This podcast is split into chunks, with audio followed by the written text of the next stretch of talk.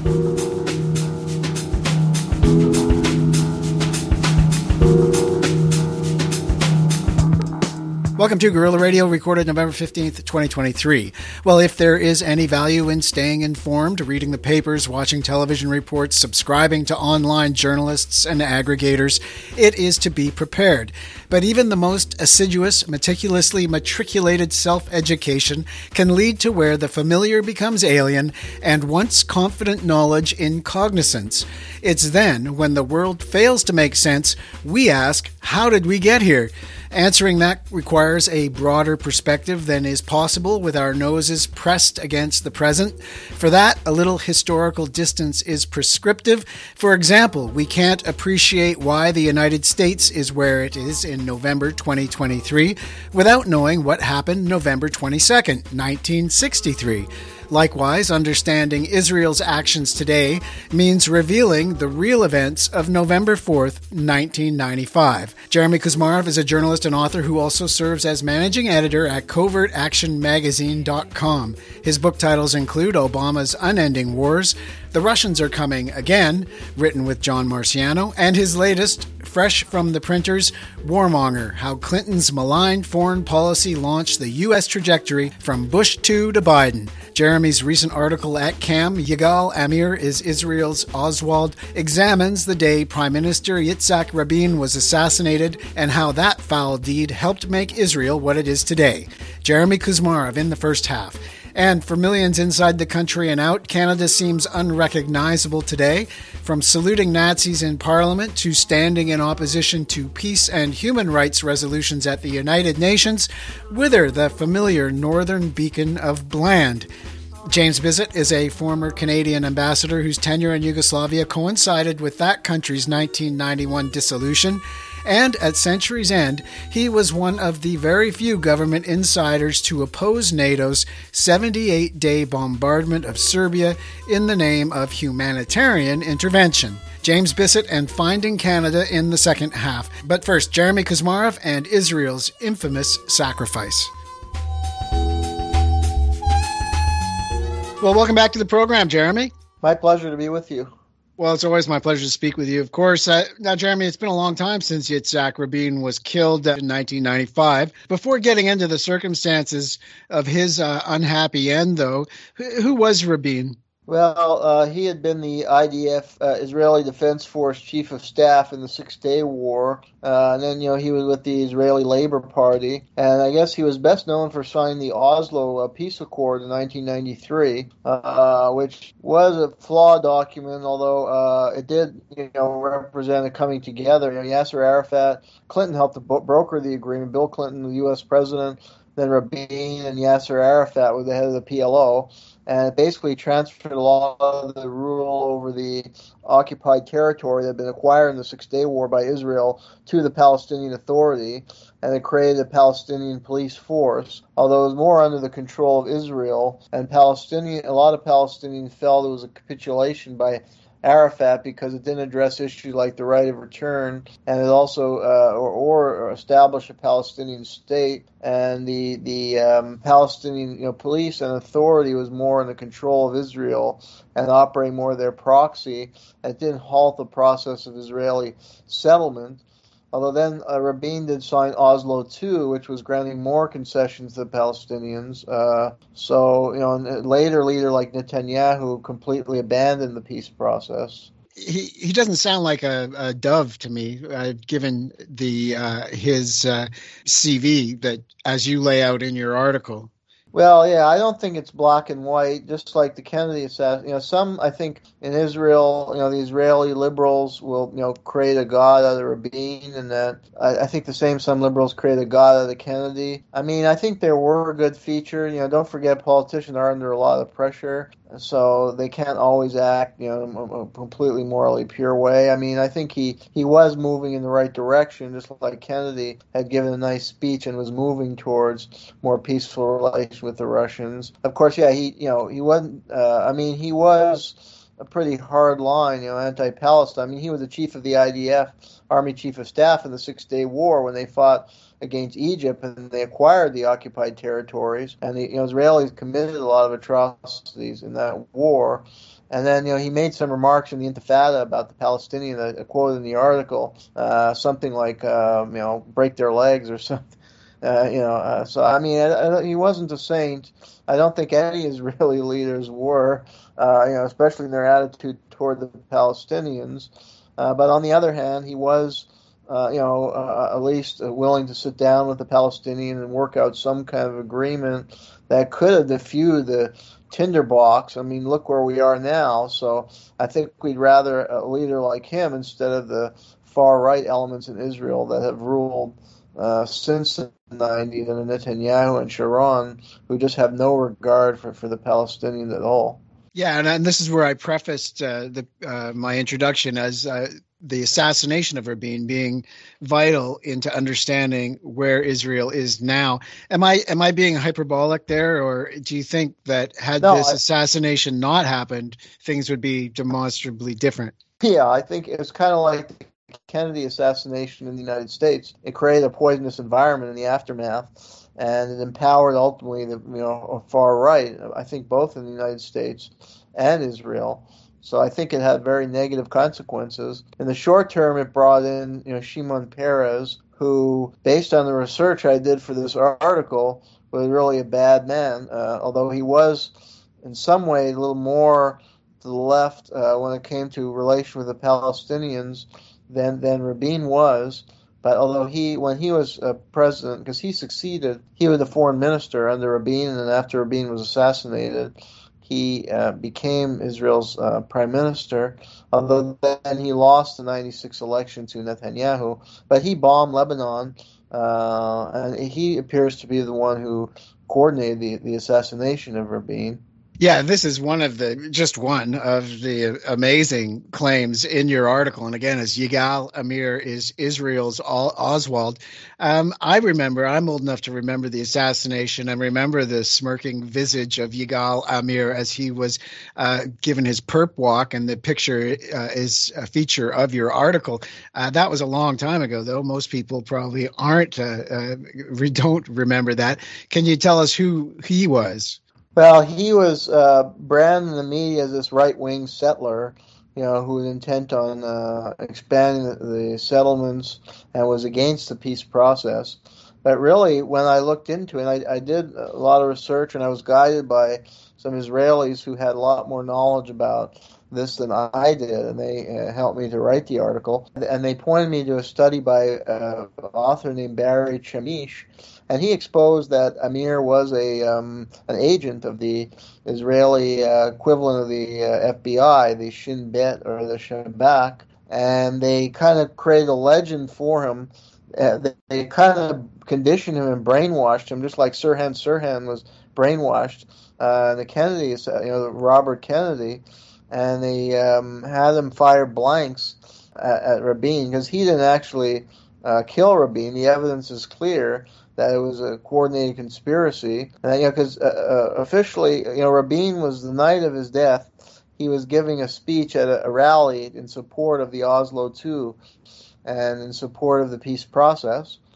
And then supposedly Amir shot him, but Amir had been conditioned, uh, and really he was only firing blanks. He was like a decoy and a patsy to be set up and then uh, uh, Rabin escaped into his limo. And actually, there had been a plot because um, Rabin and his circle had actually uh, set up a plot to kind of make him like a hero that he survived an assassination attempt. So they were actually staging an assassination that he would survive. That would be a fake assassination that they hope would strengthen the peace process by making it look like these fanatic settlers had tried to kill him and that these were just fanatics, you know, to make them look bad and make him look good and to advance the peace process. And he thought that this was part of this uh, operation. So then he calmly went into his limo. He was still alive. But then the drive to the hospital was supposed to be, uh, well, I guess the limo was, was heading to the hospital,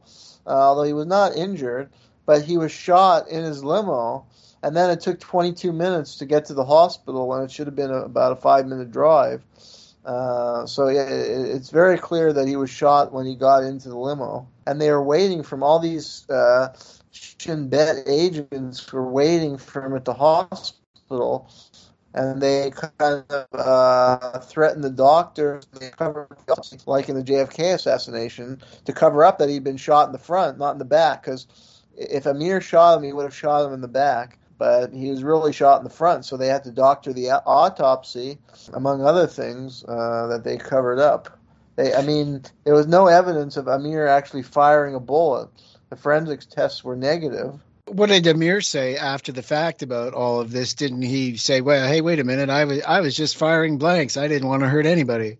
Well, I think the the trial was rigged uh, against him, and it wasn't a proper trial, and I guess he never got to tell his side of the story. And I think, you know, he, he made a statement at one point that if I told what I knew, it would blow blow everything up, and it would discredit the entire Israeli establishment. I guess they didn't want that, so they had a, a brief and rigged trial, and then he was in solitary confinement for like 20 years or something. Yeah, where where where is he now? He didn't get the Oswald treatment. Uh, he's still no, alive, isn't he? He's still alive. Yeah, uh, I don't know if he's still in solitary, but he's still in prison. And I get, and presumably he will be for a long time to come. Well, if you've just tuned in, you're listening to Gorilla Radio. I'm speaking today with Jeremy Kuzmarov. Jeremy is the managing editor at Covert Action Magazine. That's covertactionmagazine.com. He's the author of five books on U.S. foreign policy, including Obama's Unending Wars, The Russians Are Coming Again with John Marciano, and his newest book, just out, I still hot off the presses, Warmonger: How Clinton's Maligned Foreign Policy Launched the U.S. Trajectory from Bush 2 to Biden. Congratulations, Jeremy, on the book coming out. Thank you. Well, uh, and Clinton, as we talked about a little bit earlier, was intimately involved during his presidency. I mean, as most presidents have been in the in the post-war period, with the situation in Israel. I haven't heard uh, any comments from him, though I imagine it would be supportive about what's going on in Gaza right now. Uh, has he made any comments about that? Do you know? Not to my knowledge. I'm not sure if he's in good health. He may be in declining health. I don't know if his mental uh, capabilities are there anymore, from what I've heard. So he may not. Uh, may, may, if he makes a state, statement, it'll probably be through a spokesman. But Hillary has extremely hawkish views uh, on this conflict and many others, and it's actually rather disturbing how hawkish she is. Uh, somebody who was supposed to be a liberal and you know uh, a hippie out of the '60s is how they originally presented themselves, but that was an illusion. Yeah, is there is there an indication that that's a result of her mental capabilities uh, declining as well, or are they always no, been declining? Very hawkish. Uh, as was really Bill. I mean, that's the whole premise of the book is that you had an opportunity at the end of the Cold War. Uh, in fact, Robert S. McNamara, who himself was no dove, he was in fact the architect of the Vietnam War. But he said, you know, now the Cold War is over, we have the opportunity for a peace dividend, and we should, you know, can reinvest. You know, the Soviet threat is uh, extinguished or over we can finally reinvest uh, invest our money, you know, in rebuilding the American economy and, and, and, social welfare programs. This is coming from Robert McNamara, but unfortunately, Clinton, um, you know, uh, revived huge military budgets while promoting austerity measures effectively. I mean, he gutted the welfare program and he deregulated the banking system and he invented new pretexts for wars at the end of the Cold War, and that was, you know, humanitarian intervention. We have to stop genocide. But you know, he presented the conflicts like in the Balkans or Rwanda in a very one-sided way, the good versus evil. You know, the Serbs were supposedly evil, led by this uh, new Hitler, Milosevic. But really, the Serbs had been trying to keep the Yugoslav Federation together and the worst war crime were committed by the Croats, and ethnic cleansing, and their Muslim, uh, you know, Serbs did commit atrocity, but they were also victims of Muslim extremists whom the U.S. was supporting, and the U.S. and Clinton administration even helped mobilize Al Qaeda uh, to fight against uh, the Serbs. So it really was not black and white as Clinton presented it. And the U.S. agenda was to break up Yugoslavia, which had been a strong independent state T- uh, under Tito in the you know, 50s, 60s, and 70s. Uh, and so they could dominate uh, the region, establish military bases as they did in Kosovo after the bombing of Kosovo. So that's one you know key example of the hawkish imperialistic foreign policy that Clinton embraced. And in the Middle East, yeah, he uh, you know he expanded the war on terror of Reagan, and he used a lot of the same methods that be, later became famous under Bush. He started using that, like extraordinary rendition and kidnapping suspects who hadn't even been tried and taking them to countries where it was known they'd be tortured, like Egypt under Hosni Mubarak, who was a close American ally in those days. Uh, so it was not a very savory foreign policy at all.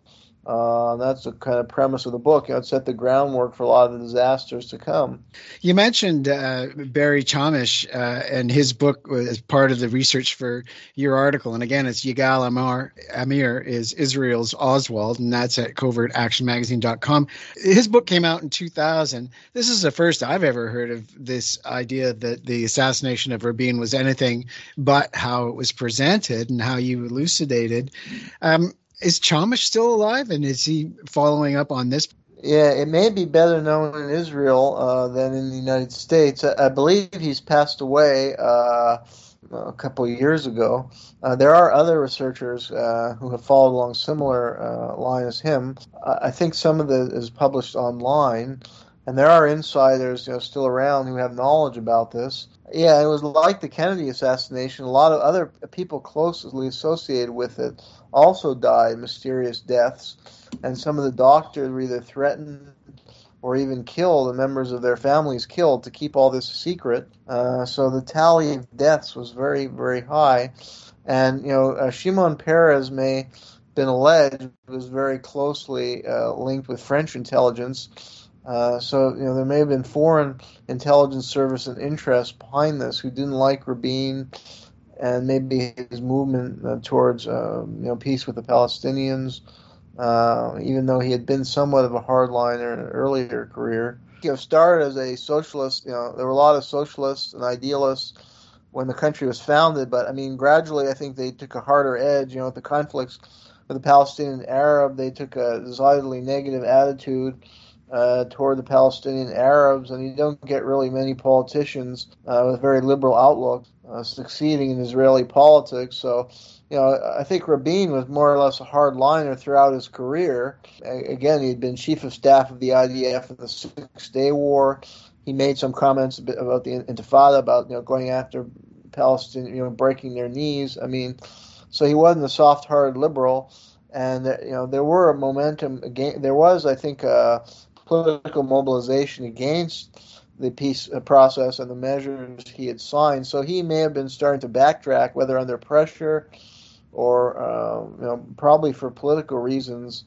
Maybe he was he was backing off or backtracking, but you know he was killed, so we can't know what would have happened under his leadership. Uh, I mean, the peace process was stalled when Netanyahu came in in '96, and apparently there was Netanyahu may have blackmailed Peres uh, that he knew about Peres's role in Rabin's assassination and others in, in Netanyahu's circle, and they threatened to go public if he didn't campaign effectively. Which in the '96 election, from what I was told by Israeli insider sources, um, Peres basically conceded the election to Netanyahu, and even told his Arab supporters to vote for Netanyahu or not to vote for him because I guess he would have been exposed and his own life was on the, on the line. And Netanyahu abandoned the peace process, although there was a brief period when Ehud Barak was in that the peace process of Rabin was extended. And there were some breakthroughs in the last uh, year of Clinton's presidency, and there were some relatively generous deals, the most generous deals Israel has ever offered to the Palestinians. And I think Arafat was uh, you know, considering it. But then, uh, you know, uh, Sharon came in and, and and and visited a Muslim holy ground, and that triggered the second Intifada, and the peace process was over. So, uh, it's hard to say what would have happened. You know, sometimes uh, we we attach huge political significance to these assassinations, like in the case of Kennedy. It may also just be palace intrigues going on, and uh, you know, power rivalries playing out because Kennedy, you know, I think there's a certain sentimentality, like in Oliver Stone crowd, and, and I, I, have great respect for Stone, and I agree with him on a lot of political issues. And, and I think there are differences with Kennedy and Johnson, but I, I think the one flaw of Stone and others that they they have this sentimentality. They think Kennedy was this great peacenik and anti-imperialist when really he was. I don't think he was. I mean, he did a lot of bad things in his presidency. He had his appointments were uh, tied with the Rockefeller interests. You know, he appointed Robert McNamara, people like that, uh, and he, you know, wanted to take it into North Vietnam.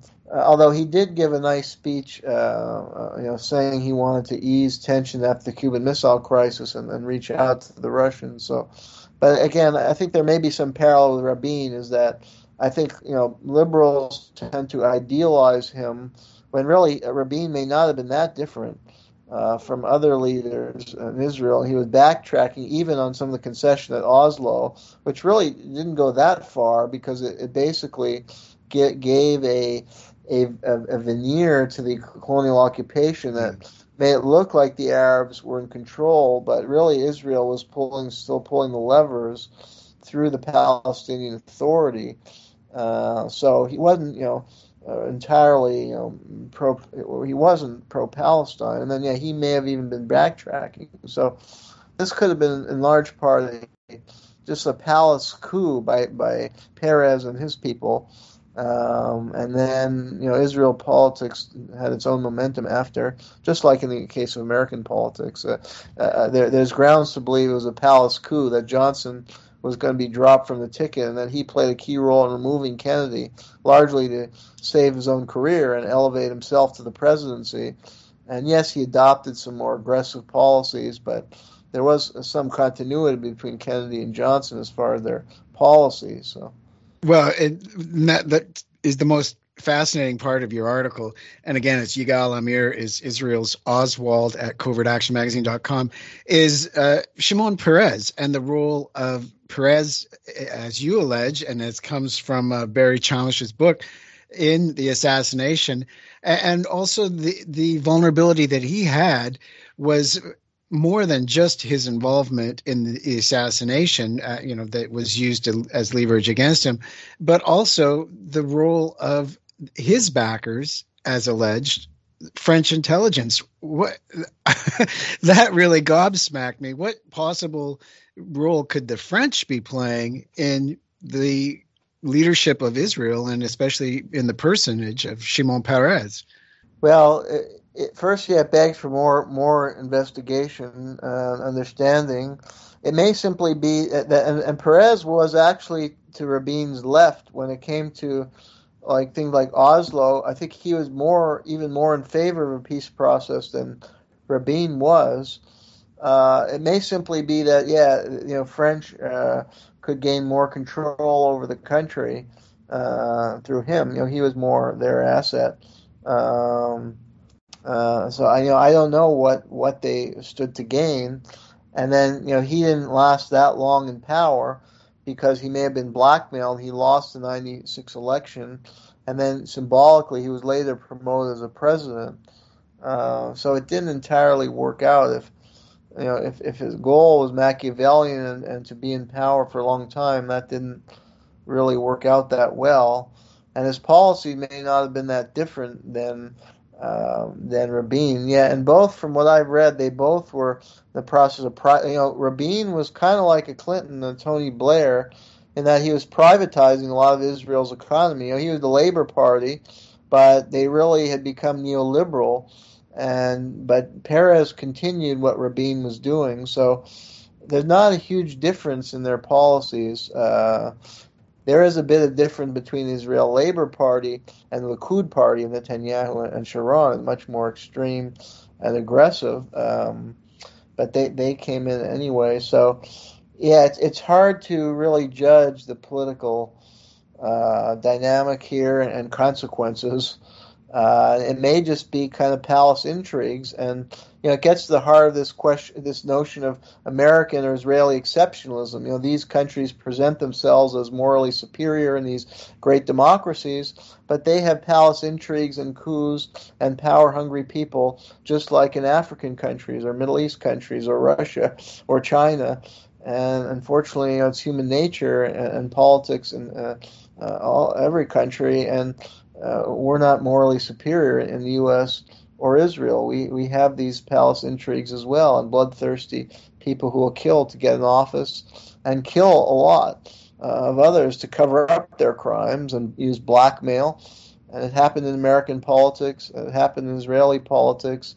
It happened in African politics. Uh, but but U.S. and Israel are not morally superior they present themselves uh, and, want to go around, you know, spreading democracy, which they, they don't do anyway. So.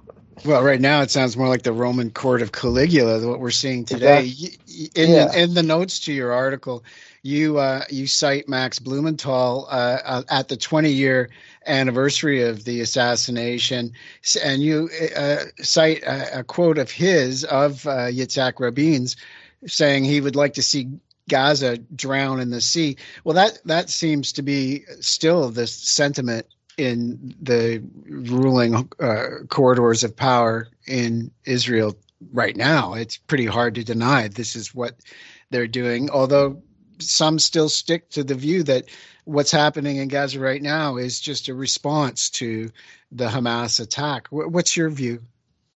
Well, yeah, I, I, think it's interesting to look at the Rabin presidency because you see he's not that different. That that's a characteristic view of the Israeli ruling class, you know, for many years now, and there's not such a huge difference between the Labor Party and the Likud in that attitude, and that's similar in the United States. Unfortunately, there's very little. You know, Hillary Clinton, the Democrat, and you just quoted her she has a very dismissive view about the Palestinians. She's an extreme war hawk. When it comes to the Middle East or Russia, she's a Russophobe. She or coordinated the pivot to Asia. Uh, that even now, I read today that the intellectual architect admitted that that was a huge mistake, too militaristic, too confrontational to China.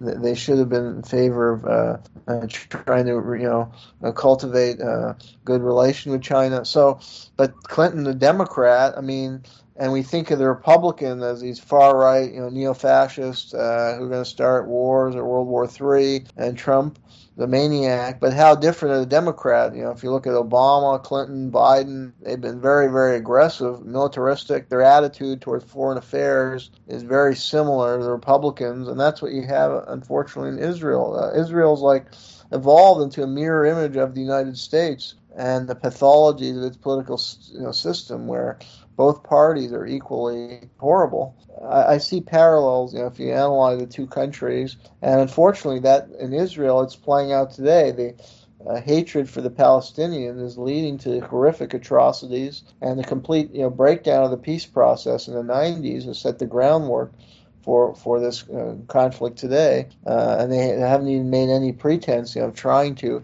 uh, you know, co- coexist with the Palestinians and work some kind of diplomatic arrangement. And they just imposed the harsh sanction and embargo and restricted the freedom of movement to the point where you know people compared Gaza to a prison and that this was a prison breakout. And of course, there are question marks. I don't know if we have time to go into about what really happened on October 7th. How could Hamas have gotten through the Israeli security barrier and whether the Netanyahu government, which was desperate uh, because it was facing protests because of neoliberal policies started under Rabin, had created a huge inequality in Israel and unhappiness among the populace, and then they were resorting to more and more authoritarian methods. Uh, and this was leading to mass protests. Well, well, Jeremy, we are fast out of time. Uh, Warmonger, how Clinton's malign foreign policy launch, the U.S. trajectory from Bush 2 to Biden, is your new book. How do people get it? Uh, you can find it at Clarity Press or on Amazon. And yeah, you can find my articles at Covert Action Magazine or at my website, jeremykuzmarov.com. Well, thanks a lot for coming on again, Jeremy. And I want everyone else to stick around because I'm going to be talking to former Canadian Ambassador Joe Bissett uh, he was the ambassador to Yugoslavia when uh, when that all fell apart so many years ago, and uh, his take on uh, what's happening right now in Gaza and Canada's position on that. Okay, Thanks yeah, again. I quote him in my book in the Balkan chapter, so I'd be very interested to hear his perspective. Yeah, further coming straight up. Thanks a lot, Jeremy. Moscow, Tokyo, New York. Gorilla Radio is everywhere at gorilla-radio.com. Everywhere, all the time.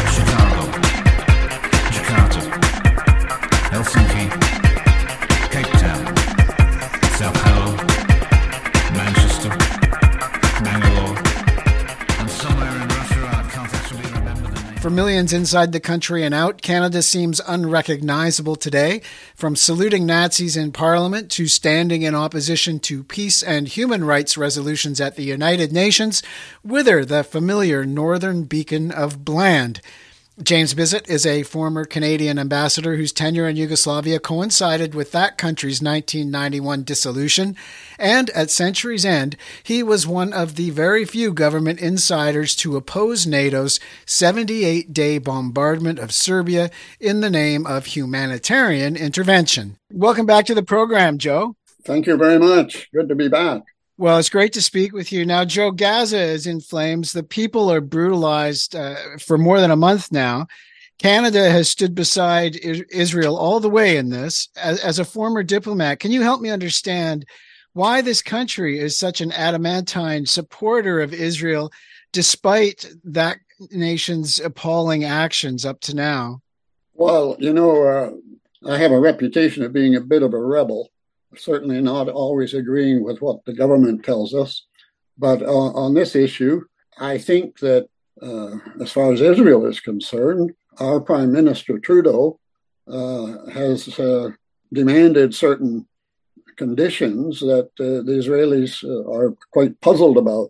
Because, as you say, normally, and indeed at the beginning, we stood firmly with the United States, with England, with Europe on supporting Israel. But uh, yesterday, our prime minister, although I didn't know it, I've just read about it, uh, Trudeau said to uh, Netanyahu, Israel, quote, Israel must stop this killing of women and children and babies in Gaza.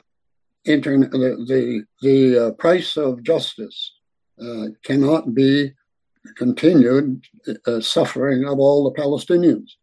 And then he went on to say, you know, the world is is uh, watching you, and uh, you've got to do something about this bombing and killing of uh, innocent people. That has re- already uh, received a uh, rebuke uh, from Netanyahu. So, in some sense, you are right that Canada has formally stood alongside of the United States and Britain and Europe and many other countries in defending Israel and what they're doing in Gaza. Uh, but the, Canadian position has been up and down, and any any support that uh, Trudeau has given at the beginning to Israel seems somewhat muted by the comments he made yesterday. Uh, comments that, uh, as I said, uh, Israel has has really charged him with being, uh, while being unable to understand why Israel is doing what they're doing definitely our, our position has changed and has be, has become uh, a little more evenly uh, expressed. Uh, the reason for that, of course, is that uh, there's a possible election coming up, and uh, the Jewish vote in Canada is very small. Uh, there's only about 400,000 Jews in Canada, compared to several, almost, I would think, certainly over a million uh, Muslims who happen to be concentrated in the uh, greater Toronto area. Uh, and that has to be taken into consideration by Prime Minister Trudeau. So he's softening his position, supporting Israel, and is swinging both ways. Not surprising, in my view, because generally speaking, Canada has had for some time now uh, foreign policy dominated by diaspora.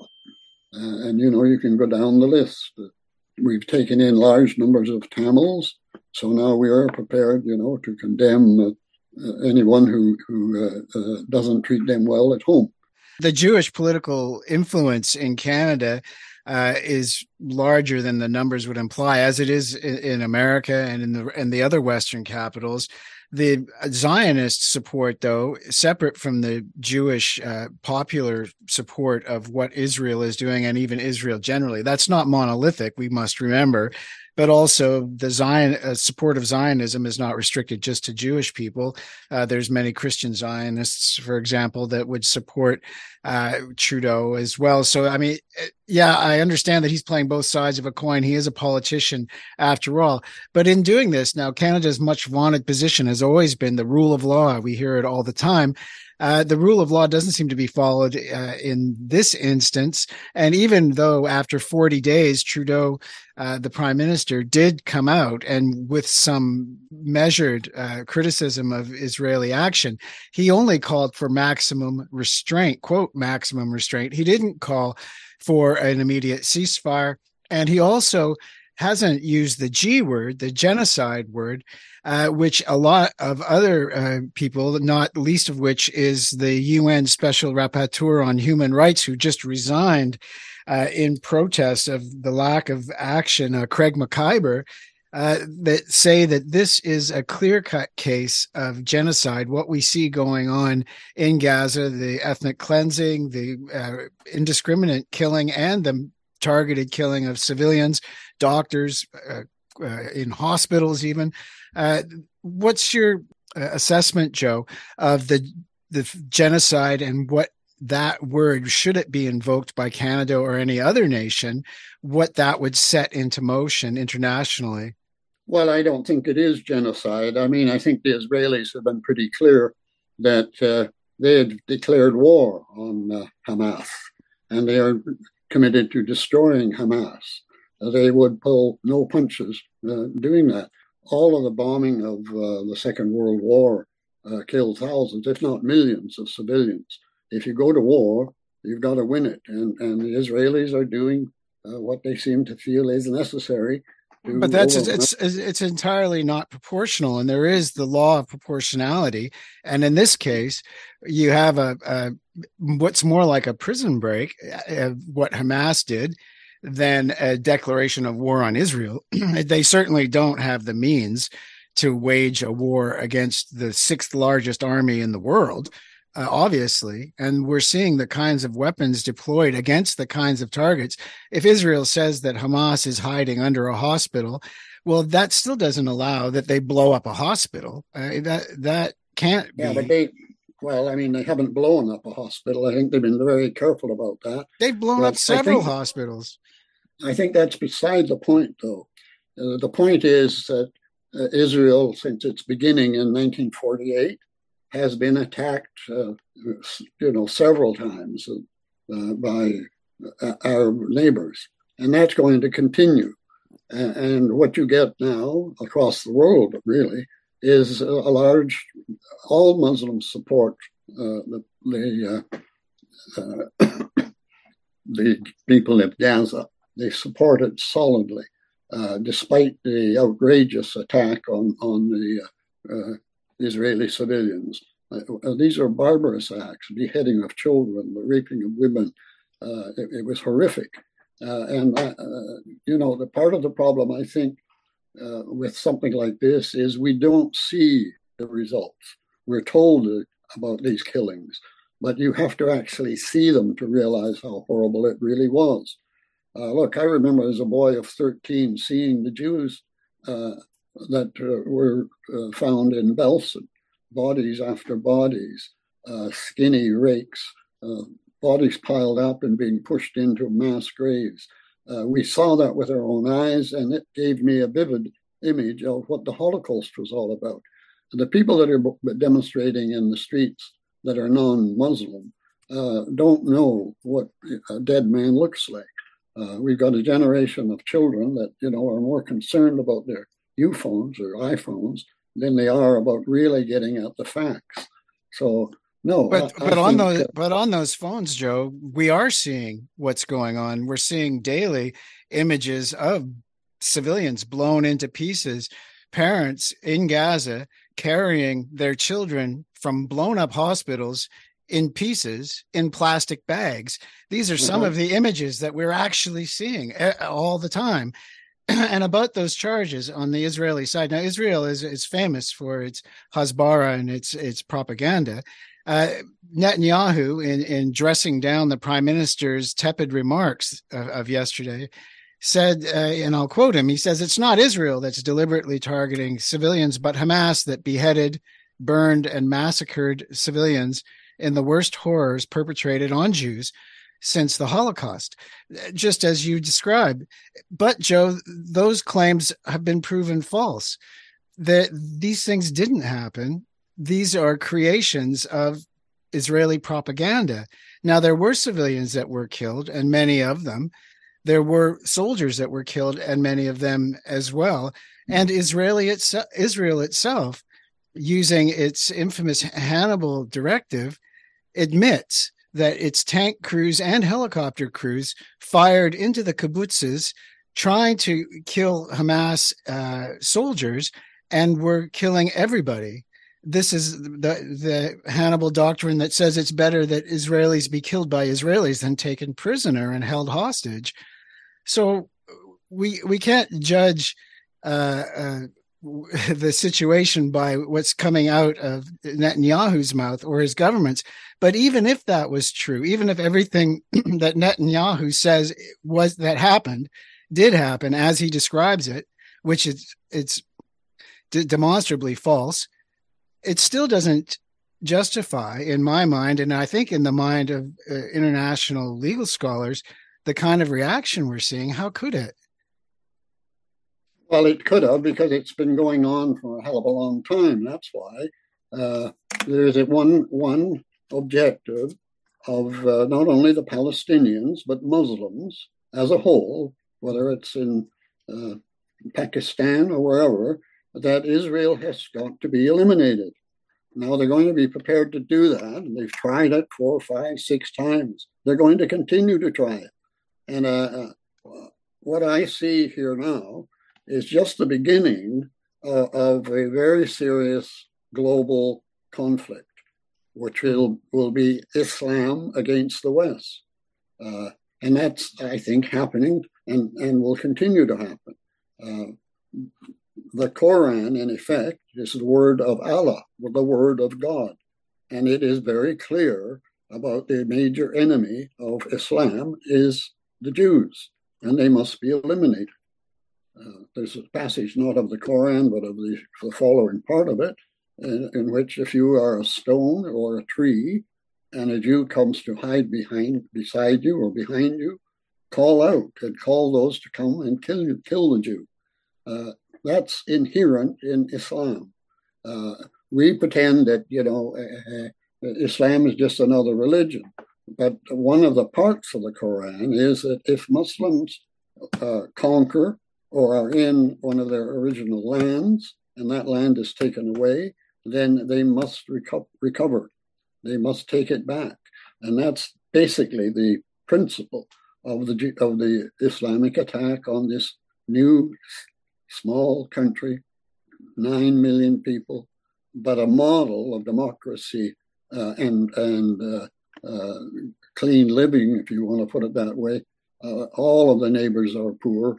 Uh, Israel is probably one of the only part of the Middle East that doesn't sit on oil, and yet they're they're in a, one of the top range uh, countries of the world. There are at least a million, or perhaps more than that, of Arabs, Muslims living in Israel. They are members of this. They are citizens of Israel. They serve in parliament. They go through democratic elections. Many of them are serving in the Israel Defense Forces. None of them want to move out to neighboring countries. Uh, none of the Muslim countries, except you know the Gulf area, are are poor or are democratic. There are 15 Arab countries, 15, that the death penalty is still there on the books uh, if someone is caught to be gay. Well, in, we can talk Hamas, about. Well, yeah, Hamas but Joe, itself, this, this distracts from. Finish on in Hamas itself not long ago, a gay man was beheaded because he was found to be gay. One of the senior uh, Hamas officers themselves was found out having slept with another man, and he was executed. That's the sort of thing you're going to get from uh, Hamas, and the people there, 70% roughly, voted for Hamas. Well, right now, Joe, Hamas and, and its uh, theocratic doctrine isn't really at issue. What's at issue is that civilians are being killed by the Israeli military wantonly. Now, to say that Islam is an inherently violent religion, uh, you can pick up doctrine from any religion that says it's okay to kill the other. If you go far enough back, it can be quite barbaric. Uh, Protestants uh, executed heretics as well as Catholics, and you know nobody wants to go into the Spanish Inquisition. You know, I mean th- that that is disingenuous, and and it's off it's off point. It's off it's off point in my. In, just, let, have you been watching? Well, and, and uh, well, just a minute. In 1948, when the British mandate and the Brits pulled out, Iraq, uh, uh, Egypt, Jordan, uh, Libya, uh, not Libya, but uh, Lebanon, all attacked Israel, who didn't even have a defense force at that time. And they, they turned that, all of those arrows back and continued with their growth. Uh, but, but the that's, that's, just the first attack. Then the, you had the Six Day War. Then you had uh, the one in uh, 2005 every attempt will be made by Islam to eliminate Israel. They are not going to give up. And well, the closer we came uh, to getting some of the Arab countries uh, to accept the fact that Israel is there and is going to stay there, like Morocco, who did exchange ambassadors, like Saudi Arabia, where there was a negotiating meeting going on, and it was why Hamas attacked at that time to make it impossible for any Arab country now to recognize Israel. So, I mean, the game is there, and it's not going to stop. Uh, talk about bombing civilians. If you're in a war, you're going to be bombed. That's the way it is. It's a terrible thing. But look at Dresden during the Second World War. well, the, yeah. And these are comparisons that the Israeli Hasbara, the propaganda campaign, have made. But Joe, the, the Israeli government has also said uh, and certain of its uh, agents that this is Nakba 2.0 that is being mm-hmm. visited upon Gaza right now. Well, for those that don't know, the Nakba 1.0 was Nakba is uh, loosely translated as the Great Catastrophe. This was the original ethnic cleansing of Palestine. Those wars that you mentioned, mounted by the neighbors of what would become Israel, were reacting to the forced displacement and the theft of land, plus the murder and uh, uh, uh, commit, committing of all manner of atrocities, as they tend to be done in these situations against the civilian population, as they were driven into Gaza in the first place. Uh, this is admitted by Israel. So I mean, you know, to say that oh, all of Israel's neighbors just don't like Jews is is disingenuous at, at the very least what you're really saying is that Israel should pack up and go back somewhere. That isn't any. That's not possible. Well, what uh, I'm saying, Joe, is that they or, should stop. Or, or even worse than that, you you seem to be able to say that if Hamas wins this war, there'll be any Israelis left on earth. No, there won't, because Hamas is committed to killing Israel, well, Israelis. Let me clarify. And have done so, done so, and done so in an animal-like manner. Well, let me clarify. They weren't bombing people; they were beheading people. They were that's, cutting them up. That's been proven. Them alive. Well, uh, let me let me explain what I believe. The, the uh, I believe that Israel should stop bombing the civilians right now. The targeting of universities, the targeting of mosques and churches and hospitals and clinics and ambulances and bakeries and all the things ne- necessary for civil life to go on.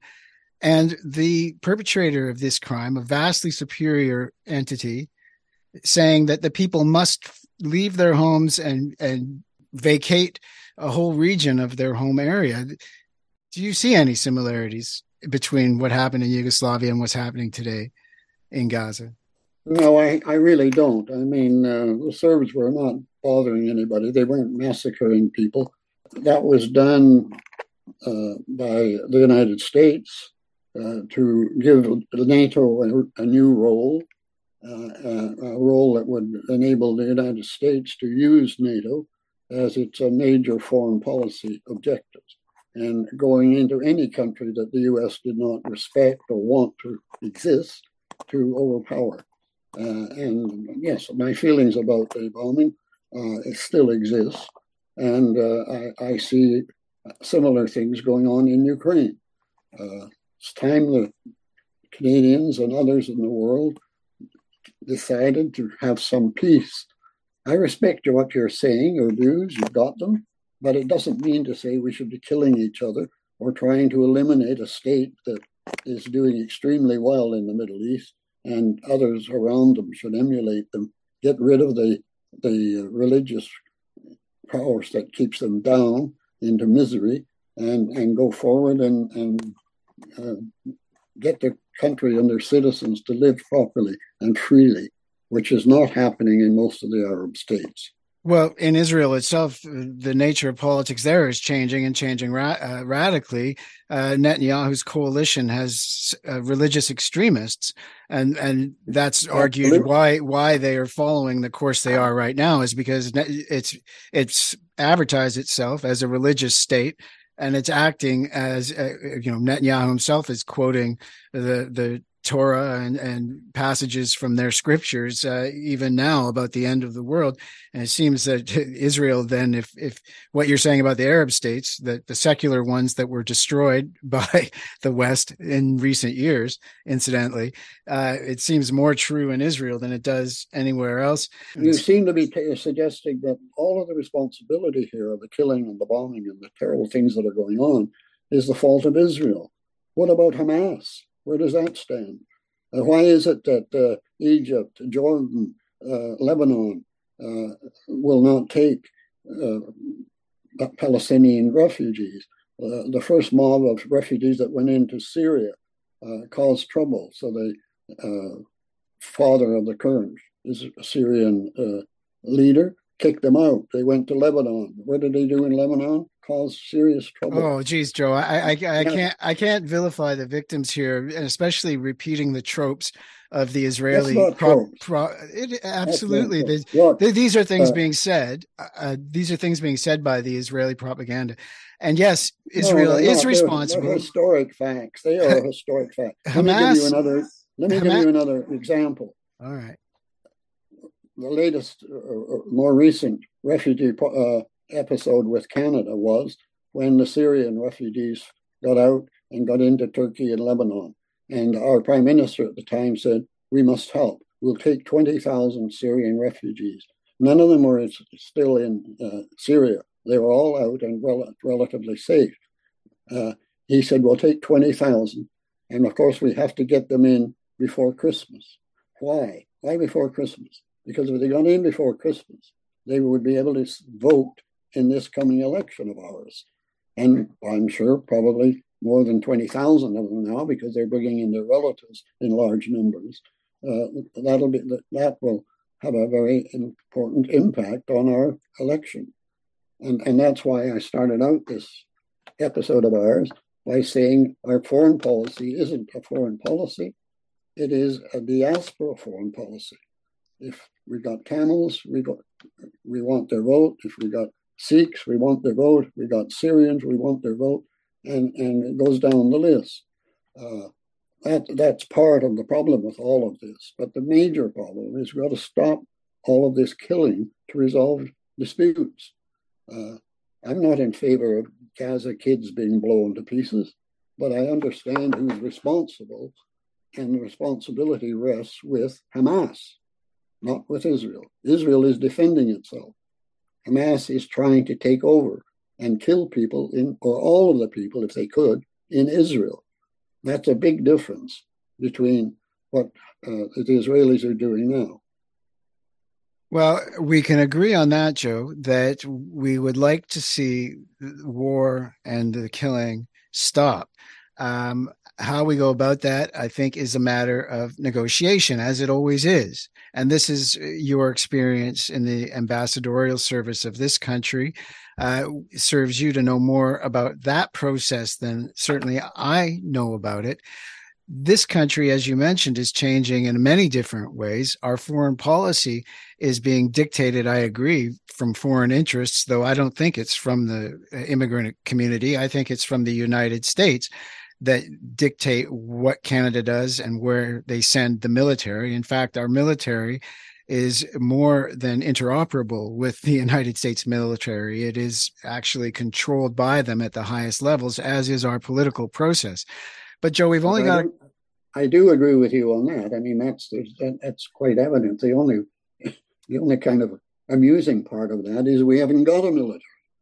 Well, well, Canadian uh, special forces uh, are well regarded.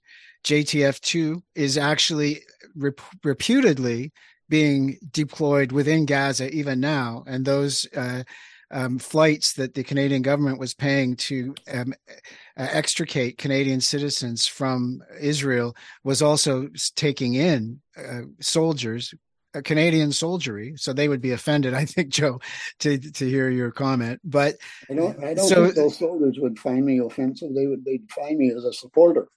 Yeah, you know, well, we got, do have a military, but it's uh, thankfully it's nothing like the Americans. Um, Joe, so in our final two minutes here,